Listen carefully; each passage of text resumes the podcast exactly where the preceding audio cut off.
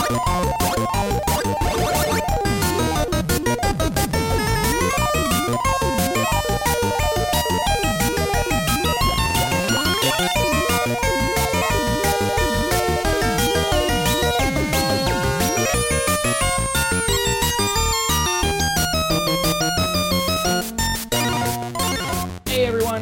welcome back. I am Zach once again, I'm Evelyn. And I'm Carlo. and we're here for yet another episode of your friendly neighborhood wonderful podcast. How have you guys been doing?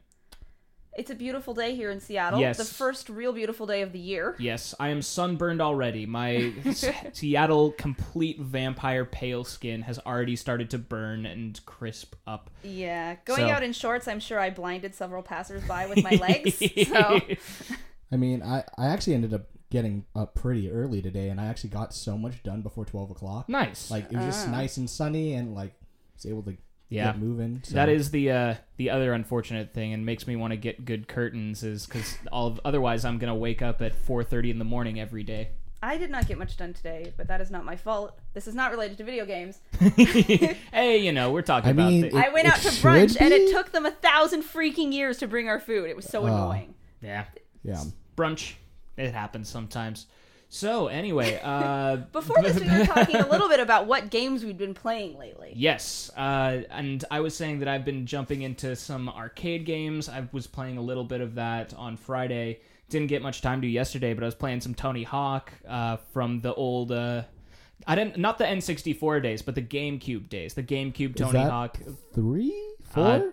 Well, they they had Tony Hawk Underground, and that was my Oh, favorite. okay, Thug- Thug. Thug. Thug was awesome. Thug Uh, was, like, a huge departure. I mean, like, there were some, like, there were some things I liked about it and some things I didn't. Like, get, I don't. I don't know. There's something weird about was it, wait was it Thug or Thug Two where you can get off your skateboard? uh, both of them you can get off your skateboard, something which is some- weird. Something just feels weird about having a skating game and like being so used because like I I grew up with like three and four, Yeah. which where where I think the Tony Hawk games kind of came into their own because you got like you already had manuals and then you got like reverts and then you got these like insane combos. Yeah, I I was never that good. I thought I was good, and then I saw people who were actually good, and it turns out I was not good. Well, there there are ways to kind of just like cheat. Yeah, there really are. like I used to play online for I think American Wasteland on the PS2 back when like online was like weirdly free and everyone was cheating. So like you could actually put in like a Game Shark or like uh I think what was it like Codebreaker or whatever. yeah, all those kind of yeah. Yeah, we know and what you're talking about. and it was just like you could just like play online and just like mess with people. It was like really great. But uh there was just like exploits where people would literally just like go between two walls and just grind. yeah, I mean forever. there are absolutely And a yeah, bunch of it's those. like it's not gri- hard. You just grind forever, and then yeah, you get 20 million points with zero effort because you just learn how to press Y at the right time. That's one of those games that I never owned, and so the only times I got to play it was at somebody else's house. And it's one of those games that I feel is really easy to learn and hard to master. So, Yeah. like, Yeah. little me would be like, holy shit, look at all these points. Like, yeah, I barely know what I'm doing. Pushing buttons. The, that was a one of the first games I ever played was one of the Tony Hawks because the place I used to get my hair cut uh, had a PS1 with a copy of Tony Hawk. So while I was getting my hair cut, I would be playing Tony Hawk. That is the best idea I've ever heard. Isn't it? I'm like surprised that more people don't do something like that. So if you're listening and you want to have a really killer business idea, just put like you know video games while people are getting their hair cut. It'll be great. It's no fa- uh, no chance of failure. So I getting my hair done sure. takes forever because it's colored and it takes like two hours. This would make my life so much better if I could sit and play games for two hours. I, I should mean- start bringing my uh, Bringing your DS or yeah, something. bringing my DS. yeah, just bring portable console. But like, I, I think you've all seen like those terrible, terrible N64s that still exist at some McDonald's. yeah, it's true. Like, not Wait, all businesses can. Af- Still, no, yeah. So there's Yeah, like I've seen- one I've seen back one. in uh Vegas where I grew up. Um, and yeah, there's just like this McDonald's out, like kind of out on the outer edges that still has four N64s. They don't like really work, well, of course, but course they're not. on. Like Yeah. they're on. that's amazing. It's insane. Like I remember, I think it was like a couple years ago where I just went back and I remember like playing them all the time as a kid. Um, but uh, I had to wash my hands. Yeah, I, I think that's that's That a- is decades and decades of sticky children fingers. That Yep. sounds disgusting. That's also the I, I guess with the haircut thing. The other thing you got to worry about is if people are like ducking and weaving in their video games, it might mess up the Oh, haircut yeah. just a little bit. Well, If I you're mean, one as of long those as you're not people who, playing like, during it, right? yeah, If you're one of those people who like leans when you're watching games, like, oh, maybe if I lean my head, I can magically see around this corner. That's the kind of gamer that I am. I and absolutely do that with Mario Yeah. Kart. Like whenever kicking off the drift in Mario Kart, it's absolutely You're like, like ah. "Oh, lean to the side. Yeah. Okay, cool. Uh, so one of the things that I was sort of thinking we could talk about today. Whoa, whoa, we haven't gone through what Oh. everyboys playing. Oh yeah, true. Let's, let's talk about that. Sorry, yourself. Carlo. Man, I'm, I need to way to self edit me. Evelyn. Um, well, so I've been playing two games a lot lately. Uh, out of like the many, many like myriad of games that I play every single week. Um, but the first one is Player Unknown Battlegrounds. I don't know if you guys have heard of it. It's been this. Yeah. So yeah, it's like a battle royale, hundred people on an island, super tense game. Extremely easy to stream. I've actually picked up streaming Nice. it because it's pretty hilarious to hear me and my friends panic, silent, like not. it's like panic the whole time, heavy breathing. Uh, but the Um, one time I played that was at work, and at work, Well, so there was a copy of it that somebody brought. It's like, here, you should try this game. I brought it in on my laptop. We have a break at lunch. Let's play some of it.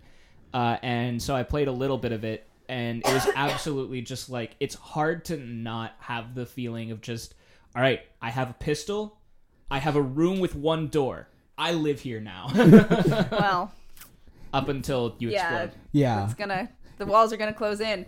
That's a game that I haven't played yet, but I've watched a bunch of people play, and it looks amazing. I can't play it though because the one more game syndrome would ruin me. yeah. So like, it's it's really easy to jump in, especially like if you've had a bad game, like just to go right again, and because you kind of get that sort of like, oh, I gotta end a big win mentality. And then if you're winning, you're like, oh, I, I don't want to lo- just quit when I'm on such a great streak. This Yep. is why I had to stop playing Overwatch. Oh no! Like I, I like I've only won once, and that was like in a squad game last night, and oh, it felt good. But we were like, all right, we're calling it tonight. It was like our first game. We're just like, nope, nope. I'm ending on a good note. um, but yeah, there's that, and then I'm also playing this game called Dead Cells. It's a uh, Never heard of it. yeah, it's like it's like this indie game. Early access just came out.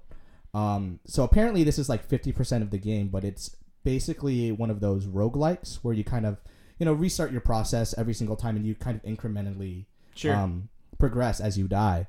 And it's uh, you that- Groundhog Day yeah. it. So it's it's very much like um, Rogue Legacy, where you kind of get these upgrades that help you over time.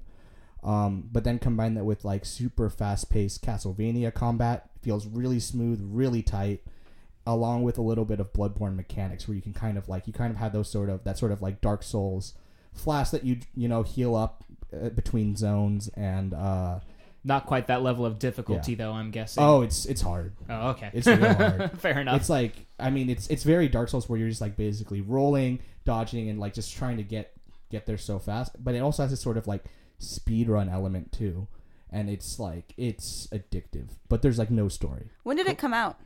I want to say like maybe a, a couple a week ago, Okay. a couple days ago.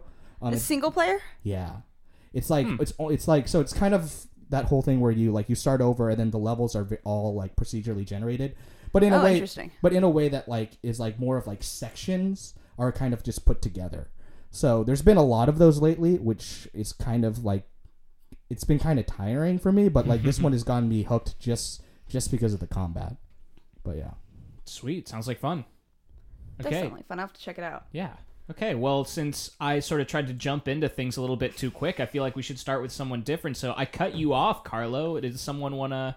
Pointing to Evelyn. All right, Evelyn, let's roll. Well, what you? Ev- Well, Evelyn- Evelyn hasn't talked about what games she's been playing recently. God still. damn it! I'm just, I'm just failing like a miserable like two piece of shit today. Two yeah, I know two strikes. I, I can't. I feel like I can't talk anymore today. I'm just like trying to take over too much. Uh, me and two of my friends every Wednesday we get together and we play co-op games. So I, that's the only gaming I've had time for recently. Yeah. So uh, we were playing Lovers in a Dangerous Space Time. ooh, that's one that that was was- a really good game. That was our game this week. We were playing Overcooked. We were playing, um, before that we were playing Seven Days to Die. So that's quite a deviation from Yeah. the other two games we've been playing. But um, I'd never actually played Lovers in a Dangerous Space Time before. That game's been out for a while. Oh, it is Yeah. fun. It's been like I remember seeing it at like PAX like all those years ago, and Yeah. like they always had like a like a semi decent booth um, as it got more popular. But I would always hear about it on and off. But it's it's really good. Yeah, it's a really great game. It's a great co-op game, especially like there's lots of different roles that you can take to take advantage of like your particular skills as a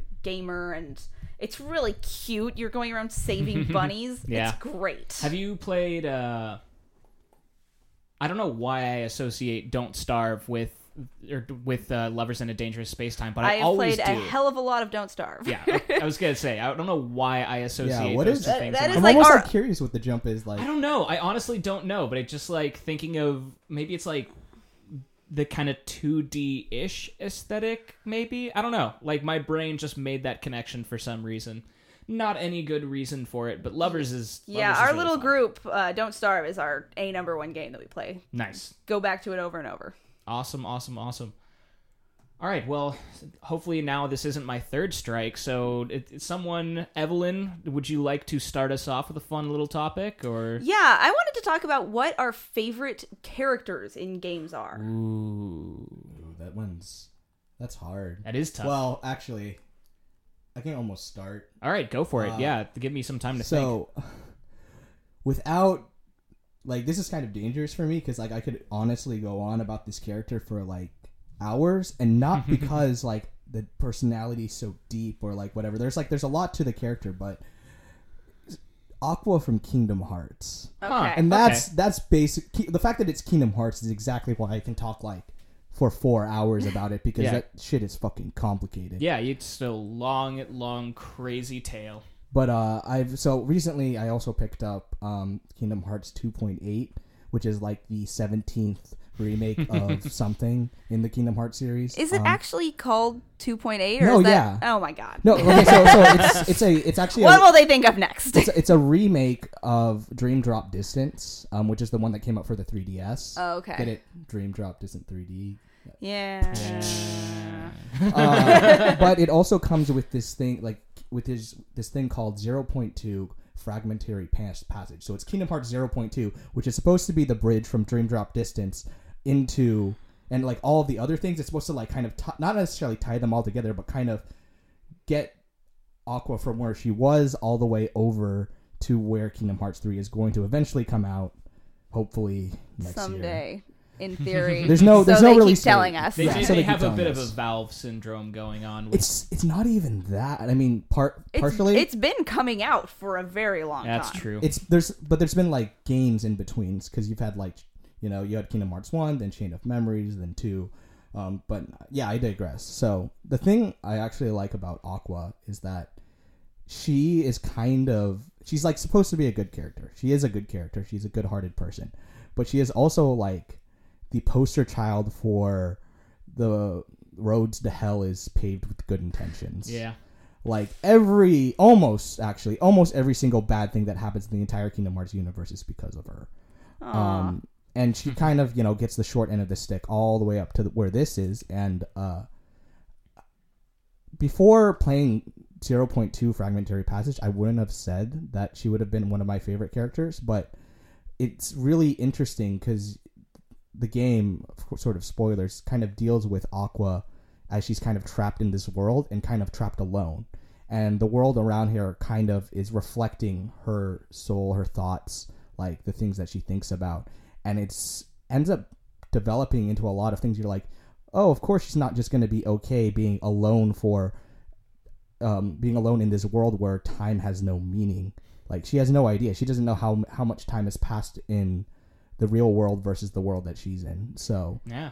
there's there's just like so many different layers to that character that you usually don't see in those sort of Final Fantasy s games. Okay, so the most that I've done with Kingdom Hearts is I've played a couple of levels of Kingdom Hearts 2, with trading off with a friend. Uh, she looks awesome. Oh no, she is so like she, so she came out in like Birth by Sleep, Okay. which was like this sort of prequel to the entire Kingdom Hearts saga. And like she she's she's a badass. She's like she of the three characters that you play in Birth by Sleep is the only one to become a Keyblade master. And it, it shows. Like she she's she's got some skill. But at the same time, you know, that kind of was her downfall in that game where she tried to protect the other two all the time. She tried to kind of be like, "Oh, I'm going to be the one to like take care of everything." And while she was kind of like playing cleanup the most of the entire game, by kind of doing that sense where oh, you guys can't protect yourself, she kind of ended up pushing them away, and they ended up getting hurt in a Hmm. weird way. Cool. Yeah. I haven't played Kingdom Hearts in so long that, you know, I'm forgetting a lot of the finer points, but that is yeah. I mean, I remember could- I remember liking Aqua, but it was like you know six seven years ago that I yeah, played you it. can you can spend a lot of time going to that. Like, yeah, that that canon is complicated. yeah, it really is. I, I remember uh, somebody was talking about the Wikipedia for it and how it was just like larger than most Wikipedias. I, I, I mean, not like as crazy as like the Star Wars wiki or anything like that, but not as small as you would think for it being a effectively two game franchise. I mean, it like it, it's like in theory a two game Well, franchise. yeah, I guess but it- like like as much as people would like to say they're like, oh, these are like optional guiding games, like They're they're, not. they're not yeah. optional. Yep. It's so complicated that they're not optional. Yep. Oh, as far as favorite character for me, that's actually really tough, and I was having a hard time narrowing it down because I can think of like categories of characters. Like, almost none of my favorite characters in games are main characters. Like, so many of them are like, okay, I can think of like maybe a favorite villain or maybe a favorite side character or something like that. I guess like if I'm restricting it to main character, probably Lara Croft in the newest term Tomb Raider. Oh, Tomb the Raider? new two, the the two new ones, right? Yeah, the two new Oh, ones. She's like super good. maybe the strongest actual main character I can think of in a video game. Because like most video game main characters are like they're just ciphers. They're people for you to put yourself onto, and there's not really much personality to them. But whereas the Tomb Raider game, you're really sort of running that story. Uh, so it's kind of like you don't really have to think of it in as as similar of well, you don't really have to think of her as being yourself. She's her own defined character, if that makes sense. It does. And I've only seen a little of that game, but from what I remember, it was a very she was a very distinctive character. And it did have that sort of storytelling quality that Yeah, she actually has growth through it, which is, you know, not something like the world will often grow in a video game or some of the side characters will. Because some of the side characters I was Yeah. thinking of were like uh, Midna and Twilight Princess, I grew to like a lot because she started out super annoying and I really didn't like her. But then, you know, as the story kind of progressed and as things kind of picked up in the game, like, because it really starts out so slow where you're like, "Uh, I'm not really sure if I like this character. She's kind of annoying. And then, like, as you get to know more about the world and more about her, then it, it sort of develops into something that you. I ended up liking her and liking her, her art quite a bit. mhm. Um, yeah, but I mean, it definitely. I it, having to limit it to main characters helped me a lot because that's like there's not there's just not a lot there. Yeah, and it makes really a lot of sense. And this sort of ties back into something we were talking about last week is that people want to be able to insert themselves into that character. Yes. And if you give too much personality to a main character, then people might not relate to it too much. Yeah, But you we- do run that risk. Or, I mean, I don't think that that's really true, but I think that's something that developers probably worry about. Yeah, I think they're definitely worried of running the risk of people not being able to feel that as much, which is a unique thing that games have. But it's also kind of nice to just play something that's sort of cinematic. I mean, other uh, it definitely, definitely it seems like the characters growing is a big deal for me, as I'm sure it is for many people. Because Elizabeth from Bioshock Infinite is another one of my like top two or three characters. Hard to to narrow it down. It is interesting that they're all women. I promise they're, you know, I don't know why that is. I guess you know egalitarian, good for me. I guess I don't know. Hopefully, uh, or something else that is not what I'm Just going to talk about. Just keep making this more awkward. Just keep Yeah. going. but uh, no, I mean you know I I like I like sort of watching a character start one way and then become sort of a totally different thing by the end of it and feel that journey and definitely with you know the Tomb Raider, the more recent Tomb Raider games and Bioshock Infinite. That's all what that's about. So I love watching that. I love Yeah. being a part of that. Yeah, I think it, it kind of depends on the game too, right? Where you kind of whether you have a flat character or not. Well, like you have these sort of like um, sort of like not it's not like a simulation. It's like a it's a self-insert. yeah, well, yeah, how I yeah. think of it. But like you look at something like maybe Bioshock's not really a right the right one because it, it, it in a way it almost is where you you end up becoming the character because the character has no personality per se. Yeah. But you, you kind of like looking at Bioshock Infinite, you're kind of playing the role of Booker. Yeah. Um, and Lara Croft, you're like kind of playing playing the role. So it's like those kind of like immersive sims, right? um, where you're kind of like you're you're not necessarily simulating. Oh, well, here's what I would do. You're simulating like, hmm, what's this character and like what are they doing? Yeah, I mean, where you, you yeah. play it more like you start thinking of okay, how would this character Yeah. respond? Maybe less so than how I would respond.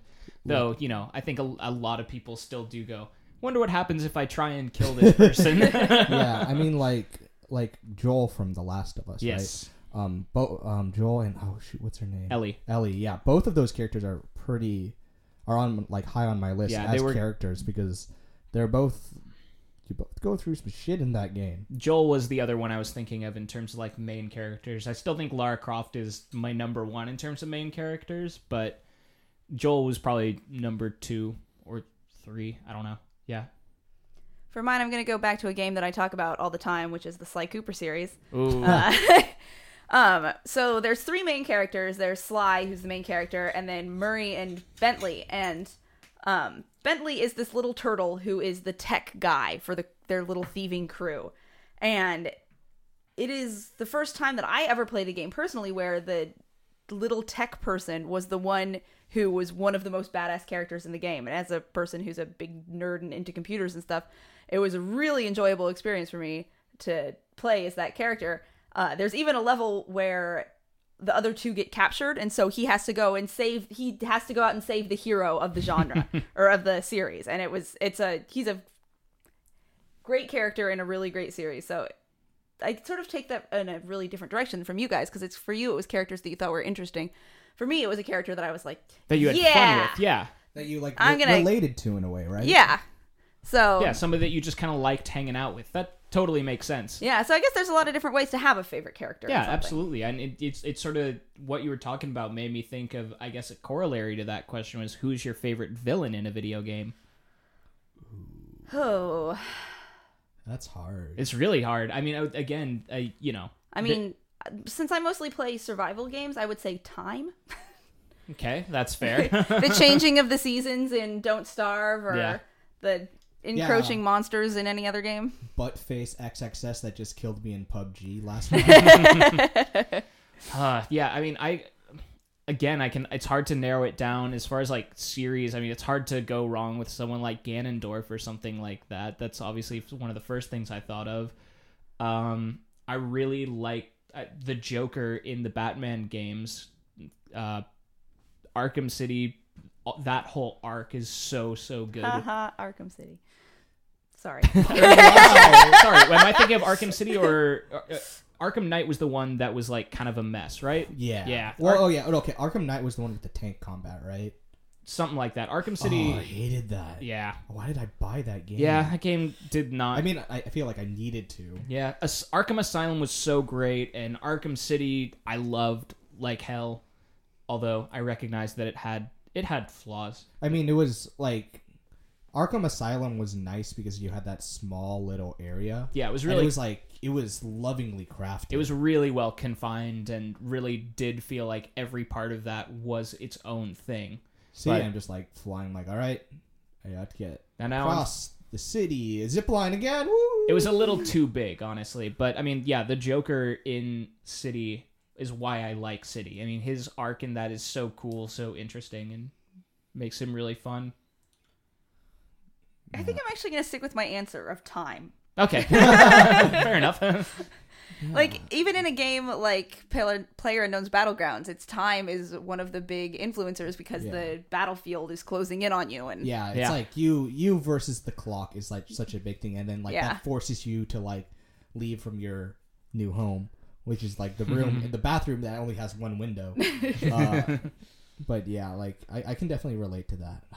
I'm I'm having trouble like pulling up yeah, a particular villain. I'm just like trying to rack through the different games I've played. Like, going back to Kingdom Hearts, there's a lot of really good villains in that series. I mean, it depends on how you like consider a good villain. There's a lot of there's a lot of dumb there's a lot Yeah. of dumb shit in Kingdom Yeah, Hearts when I- it I comes think to the villain. it's the kind of villain where it's like, oh, we're I guess going to be memorable villains. yeah, Kingdom vil- Hearts I mean, has yes, memorable yeah. villains. well, you have like, I mean, I don't. You guys haven't played it in a while, but Xehanort, who is like the one from Birth by Sleep, like old Xehanort, basically is like concocting this evil plan where he can get 13 clones of himself to fight against the Seven Lights. That shit makes no sense. Yeah.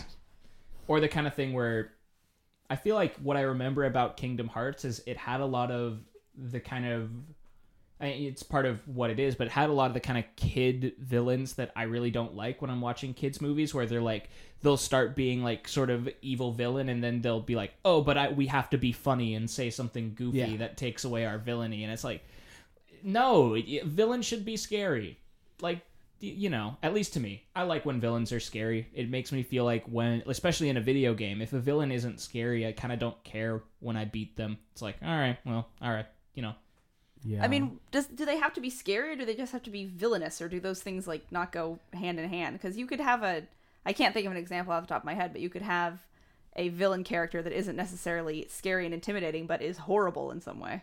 Yeah, I guess that's true. But typically, when I think of villain characters who are horrible, I do end up thinking they're at least a little bit scary. Yeah. Well, Yeah, because like they, they kind of you kind of need to like tread lightly against like particular villains. Like you kind of feel get that feeling when you play the game. Yeah. Um, coming up with an answer for this question is really hard, mostly because like the answer that I want to come up with comes from the Persona series, but it's like on one hand it's like either you have this character named Nilarthapep or some weird shit like that. okay. Sure. Um, and, and he's- Absolutely. he's, kind Do of you like want to you want to try saying that again or no, I don't. Um, but basically, you have like these two godlike figures in overall in the entire Persona series that are feuding and kind of making bets on whether mankind is actually going to like, like, break out of like whatever societal shell and like rise above. And it's basically like that. that you kind of get that from Persona One and Two, but then those kind that sort of like overarching plot kind of fades away for Persona 3 and on.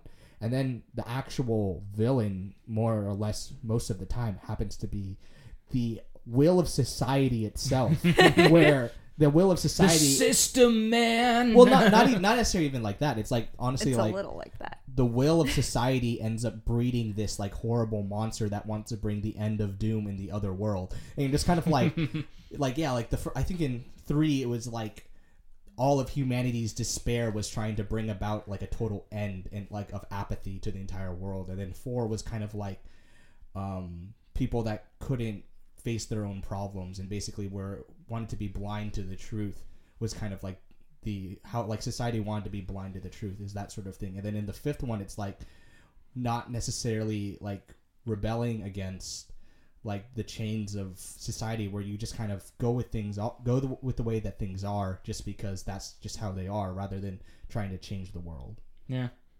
I guess I'll just say then that I guess my favorite villain is the patriarchy. wow All right. Sorry. god I thought it would be funny. Clearly, it didn't get the response I was looking for. i mean like it would have been like a good ironic joke maybe a year ago but now it's just like No, now it's too So- real. Now it's way too real. Uh, yeah. Uh, so I guess one of the things moving forward a little bit, what I was kind of thinking of talking about was, I, I guess, sort of thinking, re-listening to our conversation from last week, uh, but also lightening it up a bit. Uh, I was thinking about how a lot of games are a lot of games try and go for a lot of realism in them. Particularly, I was thinking about like eating. Like a lot of like I remember, I think it was Grand Theft Auto San Andreas made you eat like once or twice a day in order to make sure you didn't starve. And I was wondering, it i like don't i don't think so I, I I think you had to eat to like heal up and stuff, but I don't think you had to eat for like hunger reasons. I feel like point being, uh, I, But I know I, I get what you're saying. I thought it was that one. Maybe it was just like one of the GTA clones that I played back in the day that did that. I don't remember. Uh, but I remember that there's a bunch of games where I play where it's like you have to eat to stay alive, and it really annoys the crap out of me. But then other games like Minecraft, it doesn't. So I was one like I guess a question that I've been wondering is when does realism become not fun? Well, going to GTA 5, for example, you can eat food to refill your health, and in that game, it feels like bullshit. Because it's supposed to be this, like, reality simulator, but more so. Yeah, So that I think that for me is a big difference between games that it does work and games that it doesn't work is that in Minecraft, like it's a bunch of weird made up bullshit and you can carry blocks of gold in your pockets. yeah. Uh, of course, eating would heal you. Of course, you have to eat. But for a game like GTA, it's like that's not how that works in real life, and you're trying to be realistic here. Yeah, I think in, in GTA, I, I mean, healing health aside, I mean, that's kind of more of a game mechanic, but I think the games where it becomes more understandable to kind of have that sort of like hunger mechanic, because you kind of have these things like thirst mechanics, having to go to sleep Yeah. and stuff like that, with like stuff like Fallout survival mode, right? Or Seven Days to Die has Yeah. stuff like that. And I think it, it's good when the mechanic itself presents something that is not like a chore. It's not necessarily Yeah. just like, oh, I have to eat, but it's like so trivial for me to eat that it, all it is is getting in the way of my enjoyment. Which I, I found that's mostly the case with like Fallout, where it's like, I have a bunch of food on me. I'm always going to have a bunch of food on me. All right, I'm just going to have to pause the game, tab, uh, eat this thing. Okay, I'm not hungry. Okay, okay, now I can continue on doing what I'm doing. Yeah, or the Skyrim thing of like, shit, I'm fighting a dragon. Let me eat 30 sweet rolls in Yeah. the middle of this fight. Whereas I think where the realism sort of like matters a lot more for something like Minecraft is because it's like it, It- it's a survival game in a It's sense. Yeah. part of the game. It's like you have to build your farm. You have to go hunting. yeah. Like it's not something that's trivial and just in the way of the game. It's a really important core feature of the game. It's like one of the few things that you have to continuously do as you progress, um, and it becomes sort of like a worry at the very beginning of the game, and it never fully goes away, but it's always it's always there, and like the mechanics of being able to cook or whatever aren't too bad. Like you yeah, have that. it's, it's simple. Yeah. I mean, I think that's one of the big things with it is, you know, I think some of the games that I've thought of where it's like eating really bothers me and annoys me, or it's often like you can really easily fuck up and poison yourself in a way that's like, well, okay, I mean, I didn't really get a lot of feedback there on that. Whereas with Minecraft, it's just like, it gets to the point where it's like, all right, I've got 30 chicken in my backpack. I think I'm going to be fine. And you just don't have to really worry about it from that point on. Until suddenly you realize you have two chicken, you're like, ah, fuck! I Yeah. hope my chicken farm is Yeah. still there. And I, I want to say that uh, Breath of the Wild actually did it very well, but also at the cost of doing it very badly in almost a weird sense. I thought that the way that cooking worked in Breath of the Wild was real weird. I mean, it was real weird where you would like get ingredients, toss it into a pot, and then get whatever comes out. And I thought that was like all fine and dandy, and it was actually super cool the first like few times that I did it, and I was like kind of going through the world. But then when you kind of discover these uh, particular plants that will boost your health, um, not only do they boost your health, but they also refill your entire health gauge on top of that, which kind of breaks the sort of food mechanic. It does break the game a bit, though. I guess that's some of the fun. Of Yeah. it, and that's what a lot of people I know who are playing it and loving it love about the cooking mechanic is you get real bonuses from cooking, and you like you cook these crazy things, and you get real benefit out of that. But it breaks the game. a But I mean, bit. yeah, it's like it's come to the point where, or last time I was playing Zelda, it's like all I would do is take these mushrooms that give me one extra heart and cook them one by one because that gives me four full refills of health, right?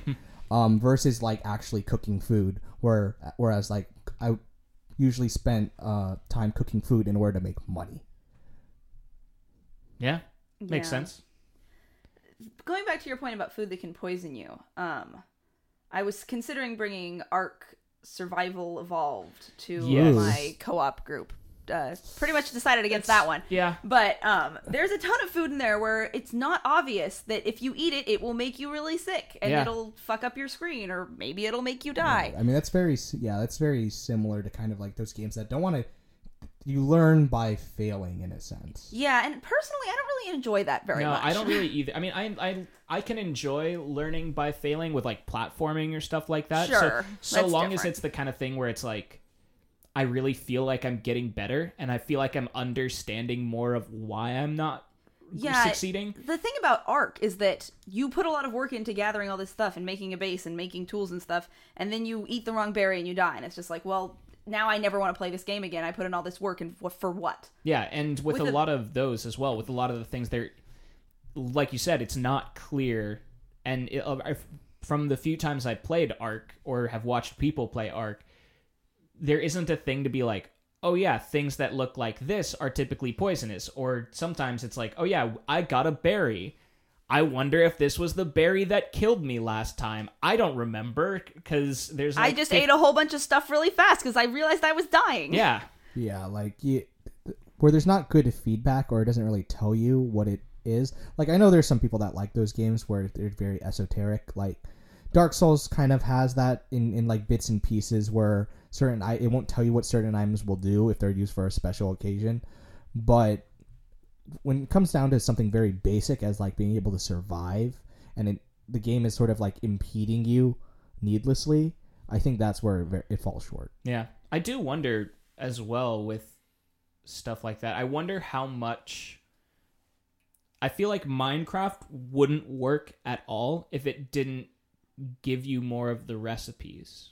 Like it's why I I mean, I know people like I know people who like the Xbox version so much more because it gives you the recipes and I know I think I might not have enjoyed Minecraft as much if there wasn't so much of a community around it and people so like I could look online for like all right, Yeah, here's the the, wikis. recipe for Now, a sword or that things like a game with a thorough wiki. Yeah, that is a very thorough wiki. I mean, like I remember, I'm talking like maybe back on like pre 1.0 days, like back at like 0.3, 0.4, where you literally had to look everything up on a wiki. You couldn't. yeah. There was no, No. there was no in-game help There for you. still isn't. I Yeah. mean, no, there actually is a lot more now. There's Is there really? There's yeah. definitely more. so but- basically, like even when you first start out, it gives you like tutorial quests and like this sort of like path that's saying like, oh, make that. You can make this. Like first make a house or what, like not a house, but like Oh. making certain Make a crafting making table, two make a crafting table. sword. Yeah, it da, like da, da, tells da. you exactly what you need to do now. Oh, interesting. Yeah, I first started playing in beta, I believe, and there yeah, I watched a lot of YouTube tutorials that people made of like Yep. how to play Minecraft. if it was basically, it was very esoteric. I wondered how much I would have liked it if there wasn't so much of a community around it. If there wasn't like, oh yeah, I can just have like a wiki running as well at the same time. To that is so simple to just be like, sword, okay, and then you memorize certain recipes, and then it's like, wait, what the hell is that? How do I make that? And yeah, that's actually Yeah. an interesting thing about Minecraft is that if you don't see that there is a thing, you're never going to just You would naturally never find know. out about it. I mean, I mean, like back all the back at the very beginning, you sort of did, but like, I, I want to say that the community is kind of what makes it so good, right? In Yeah. the sense that like these games that can't afford to be esoteric, like Dark Souls, for instance, you have, or like when Bloodborne first came out, I was kind of part of it where. It first immediately came out and everyone's like playing through the game and nobody knows what's going on because none of the wikis have been filled out because like it's completely new and there's all these esoteric things. But it's like it's it's weird because like even though it was esoteric, you're kind of finding out all these things kind of at the same time as all of your friends. So after one night of playing, you all kind of meet over. You like you start chatting together, and you're like, "Oh my god, did you find this one thing?" And it's like it kind of breeds that sort of community stuff. It's like that sort of that that feeling back when I used to be a kid, and all of a sudden my friends would tell me like, "Oh, did you know that about this like weird secret Do you thing know in Tony Sonic Hawk?" is in Super Smash Brothers Melee? You Yeah. just have to beat the entire game on very hard without taking any damage. Except for those assholes. yeah. um, but it, it breeds that sort of sense of community. I think that when a game's mechanics are they, they have you have to draw that you have to walk that fine line. that That's one thing that makes me nervous about the popularity of giving popular like streamers and popular let's players pre-release copies of the game is that like you have to be re- Uh, don't get me started. you have to be really careful to like keep your eyes averted if you don't want to be spoiled up to your I mean, yeah, stuff. like spoiling's one thing, but then it's like the it gets really skeevy nowadays where you have you have streamers that will like promote a game because they got a free copy of it and it's even though it's not necessarily good or they're just playing it because they were they're being paid to do it, right? It's like it's it's Yeah. so much more like this whole paid influencer thing is so shady. I don't know. I mean, as long as you say that it's an ad, I don't really think that it's a problem. But I mean, but the thing is, people don't Some say don't. sometimes. Some you- don't, and that is yes. definitely an that issue. that's the shady part. Like people that are like open about like, hey, I'm like I I'm am- being paid to do this. Yeah, this and is a it's fine. sponsored stream or a sponsored play or something like that. yeah, you know. or like It's super great. this video yeah. is sponsored by XYZ Yeah, product. I yeah, as long as you're lot about it. transparent, right? But there is like a huge problem, and I know that this is a big thing with Instagram famous people, where they'll be like, "This tea helped me lose five pounds," and they never say that it's an ad, and it's like, well, that's definitely a Yeah. a lie. Would you And- uh, like to go to this festival in the Bahamas?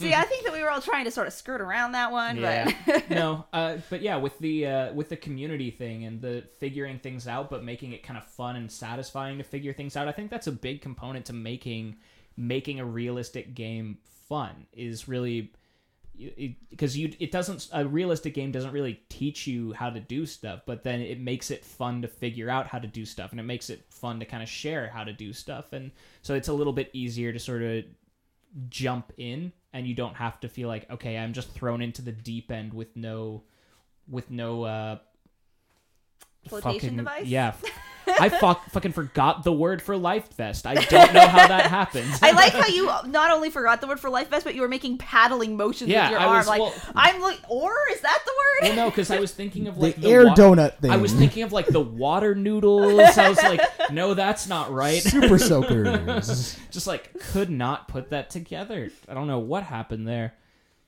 Uh, which yeah, that's unfortunate because I thought I was having something good to say. oh well, Carlo, what are your thoughts for? So, um, this is kind of based on that sort of Dead Cells game that I've been playing. Um, I've noticed recently, and I've been kind of getting tired of it, almost as a sense. And like Dead Cells is kind of the exception to the rule, where I'm sort of tired of these indie 2D platformers that are all procedurally generated. And I've kind of missed that sort of like Castlevania vibe where the levels are like lovingly crafted. But like you see a lot of these like indie games, right? I mean, it makes sense with having these very small small teams, but you see a lot more um procedurally generated stuff. Like yeah, versus like level design that's like lovingly crafted and put together. You and kind it's of have- deliberate. yeah. Instead, you kind of have these things that are just like pushed together and like you kind of recognize bits and pieces, but it's never like really there. And it's like sometimes it works, sometimes it doesn't. I mean, the most offending factor of the procedurally generated stuff probably has to be like No Man's Sky Yeah, recently, where it's like, holy shit, I've seen this same crystal 5,000 times, but it's named something differently. That was a shit show. Yeah, it really was. I mean, it, I feel like, yeah, I, I for whatever reason, when you're talking about like the lovingly crafted sort of thing, even uh, some games where it's not even that lovingly crafted. For example, I'm thinking about like Cloudberry Kingdom, where they literally just said, yeah, for some of these levels, we literally just went like scribbled on the screen to create the path for the character, and then just threw stuff around that. I've never heard of that game. Uh, it's pretty fun. I've played it a couple of times. It's you know basically just a very difficult Platformer. 2D platformer. There's 320 levels. Uh, I've I the one I played it, I think I only got to like 50. The first 50 are pretty easy. Uh, 320 is impossible. I don't know how any human has ever beaten that. You I- just you just side scroll and have to jump around obstacles. and Okay, stuff. it's a that very makes sense. it's a very we- well executed but basic side scrolling. yeah, platformer. and literally Yeah. they created the levels by scribbling and then just throwing a bunch of stuff around that, and then it created a lot of mess. Yeah, but like, I, yeah, I feel like just so many games, so many 2D games at least nowadays, fall into that sort of like hole. It's like, oh my god, here's another procedurally generated 2D side scroller that's probably a roguelike. Uh, Yeah, but, and I wonder if there's ever going to be like maybe a, like a sort of shift back to those sort of like design levels. I, I know it's a lot harder because just having having people design a level, having good level design in and of itself is hard yeah. like the reason that like that game uh fear was so good was because of the level design and you know you you don't necessarily see that a lot in sort of 2D games anymore in some of those indie communities. I, th- I mean, I think it definitely will shift. I think sort of what a lot of what's driving those kind of games is that they they tend to play and feel a lot like you know a lot of early games. There's a lot of like games nostalgia happening there, and I I wonder. I feel like we've sort of started to hit the point where people are gonna start being nostalgic for like the N64 platformers and stuff. Like Yooka-Laylee was super successful by basically being that. And even though there was a lot of criticism of it of it's like it's a 90s platformer for all the good and bad that that is. Like yeah. uh, you have all like man this feels so good. It feels like one of those platformers. It's so nice. Fuck the camera control is anus. It is crap or stuff like that. Yeah like that the if you kind of yeah i want to see a lot more i want to see how retro sort of like progresses as we move on it's going to be really weird once we start getting like retro-esque 360 games or Yeah, some right? shit like that I look forward to that glorious future. There were a lot of really good three. Well, there were also a lot of really bad 360 games, and yeah all the I- like it all comes shovelware that's disappeared. Oh, wh- when are we gonna get to the like? So I, I bet you this is gonna happen at some point. It's gonna be like VR Wii retro games. yeah, You're gonna VR have like Wii tennis. yeah, you're gonna have like VR. Oh my God. Rabid. Like those, what's it? Those The Rayman Raven, yeah, Rabbids? Rayman Raving Rabbids. Oh my god. Those are fun. They're they're they're doing They're- something new with the rabbits, aren't they? It's a Mario Rabbid crossover. Some bullshit. Dude, I don't even know. Why I- do why are the rabbits in my Mario? yeah, like- it doesn't belong. What? What? It's the same reason that uh, the despicable me- minions are popping up all over the place. People Oh, love their little chicken nuggets, man. I think that we're as a society finally starting to get over minions, and I think that you should not bring that up ever again. All right, fair enough. I will never, uh, never use those words. When so going back to we briefly mentioned VR. I was having a conversation with somebody the other day about um who just gotten a Oculus Rift, I think, and I was we were talking about games and uh, You- VR yeah. and um one of the things that we were talking about is how basically like 95% of VR games are you have guns, you're shooting the thing, you move by teleporting around. Yeah, And or they're VR demos, basically, is what they are. Yeah.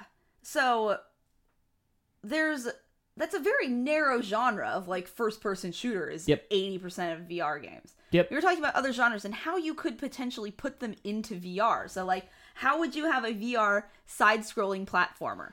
That would be really cool, but I have no idea how you could possibly pull it off. Yeah, I mean, the trick with all those kind of things is, you know, it's the same reason that it's the teleport by clicking kind of thing, is because how do you do movement in a game where there isn't like a treadmill or something like that? Like, there's a lot of. Uh, my dad actually tried VR recently Oh, and really? was uh, sort of trying that out, trying and was like, "Yeah, I really, boy, moving around just felt weird because there was like a walking animation in the demo game that he Oh. tried, whereas like you kind of push forward on the Vive stick to move forward, and he's like, I hated that because I was like, It gives you like vertigo. yeah, he's like, I'm moving and my eyes are telling me that I'm moving, but obviously I know I'm not moving. And he said it just made him kind of kind of ill. But and I feel like that's some of the limitation with that is how do you have Like- movement without moving? Yeah, V- I feel like VR is going to get really stale really fast just because there's only that extremely narrow genre that you can play games in, and I can't imagine how you could have any other games other is- than maybe drive around and teleport and shoot. Yeah, I, the thing is, like, I think this is it's more of we're still in the infancy. Like, I don't know if you guys re- remember or have recently played GoldenEye, but Yeah. shooting people in GoldenEye is Yep. the most painful It's awful. thing I- I've ever. And it's why Odd Job is terrible now. is because you can't move up and down. But he's short. That's like the whole problem. Yeah, so like you, you kind of have that sort of deal, and I think that's where VR is right now. People haven't really figured out like because you have that whole sort of sickness thing where the reason that it happens is because if you like don't have control over your vision in terms of like your head moving around and you like you're, you're like walking forward and you're moving forward without your head moving forward, that ends up creating a lot of vertigo and a lot of sickness, right? yeah. Right. Um, But- so How do you get past that? That- that's how the do you avoid it? I think I, I think that you know right now you do have that teleportation thing, which seems kind of the standard. But I think eventually, as things progress, people will come up with better ways to actually do it. And I think that there are actually uh, quite a few games that actually are in VR. Like I don't necessarily think that VR is ever going to like replace games or Yeah. anything, right? I think it's just going to be another platform for games because I think games like I, I think they're trying to like port what Fallout 4 to the Oculus or Vive or something. That'll be interesting. And it's like that's not what I want. I don't want a AAA game that's meant for the console that I would rather play on a console in VR. I want VR specific experiences that take advantage of the hardware and take advantage of what I'm doing in that space. Yeah, I wonder. Hmm. Yeah, just thinking about where we used to be for first-person shooters in particular, where I, like the reason that you couldn't move up or down is because there was one analog stick on the Nintendo 64. so they had to be like, well, forward is that way, that is backward, and then you can move left or right. But I wonder. And then you have to hold like you have to hold like R trigger and then move this pointer around on the screen in order to shoot somebody that is not like mid level. Yeah. So and then suddenly people had two analog sticks and then could have a lot more freedom there. And so I wonder I do wonder what the second analog stick will be for VR cuz I I can't think of anything off the top of my head. Or like the Xbox introduced triggers. Yeah. on top of the L1 R1. And then you're just like, "Oh, if I pull back on this trigger and I zoom in and then I could pull back on my right trigger to shoot." And then Yeah. all of a sudden Yeah. you have Call of Duty 4. Yep. And man, it's uh triggers are satisfying. It's funny to me to go back to an Oh, era where we dude. didn't have triggers, but they are very satisfying. Like The best. that is the only reason, the only reason I kept playing Destiny for as long as I did. Cuz that that feeling of pulling back on a trigger in Destiny is probably the o- like that's like the best thing in that game. Yeah. That for reminds all me. of its faults. Have you guys seen the trailer for Destiny 2? Oh I my have. god, it's it I looks have There's not. so much Is it info. good? well, it, so it looks good. it looks good. It looks I mean, it looks like they really listened to a lot of the feedback. yeah, like there's matchmaking now. Yeah, which is There's, like- unbelievable. like they're not carrying much stuff over as far as I, I'm told. Um, it is coming to PC. However, there's no dedicated servers and What? Yeah, it's Yeah. P- it's still P2P, like Oh, interesting. kind of like uh, the normal consoles are, which means It, it'll be interesting. It'll That's be the one interesting to thing- see how that goes. that's the one thing that annoys me, and it's coming out later. Um, I'm still gonna play it. Um, I almost like. I kind of want to get it on PC, but I just know how good Bungie is with like creating their console shooters that I think I might just get it for the PS4. Yeah, I mean, God, it's so it's so satisfying to have that. And I know you can do like Xbox controllers, or at least Xbox One controllers on a PC, but setting that up for Destiny, I would probably be a bit of a mess. No, it's it probably supported out of the box. I'd I'd say Yeah. pretty much, but it'd be more of like, okay, I'm playing with a controller against somebody that is playing with a mouse and keyboard. Yeah, That is- that is not going to work out well for you. yeah, the work out. controller is a better experience with the mouse and keyboard will always be faster. Yep, God. but man, that and God, the Xbox One controller might have the most satisfying triggers of any console ever made. Like, yeah, I love an Xbox One controller. like the Xbox controllers just have have like the like they got it right in the sense that they patented the fact where you have hey I have a joystick on the upper part of my left thumb and then my, the buttons also there because that's like definitely how you play rather than like the one thing I don't like about the PS4 controllers are probably that it's both on the bottom. both on the bottom. Now that said, I kind of like the fact that PS4 controllers are also Bluetooth, Yeah. and then the Xbox One is like some proprietary Microsoft bullshit. It's Yeah. whatever. So it goes. All right. Well, fun episode, guys. Yeah. Hopefully, hopefully, uh, words. Uh, ho- hopefully you enjoyed listening. Next time we do one of these, you should have like a better night's sleep the night before. yeah, or I should. Uh, I shouldn't uh, be sunburned have like a all cup day. of coffee or something. Oh I'll- yeah. So uh, uh, kind of while you had two strikes, I kind of had a strike of my own last uh podcast where I named the people over at Giant Bomb as friends. I don't really know them, so this is just me being full disclosure. uh, that said, I think they're very nice people, from what I understand, uh, and I would love to meet them, but I don't know them personally. So apologies to anyone that got confused. Correction issued. Yep. Man, All I felt so guilty about that. So it's seriously been eating him up for these past two weeks. it has. All right, thanks for listening, guys. Have Have a great day. Have a wonderful day. Yeah. Enjoy yourselves. How do I stop this again?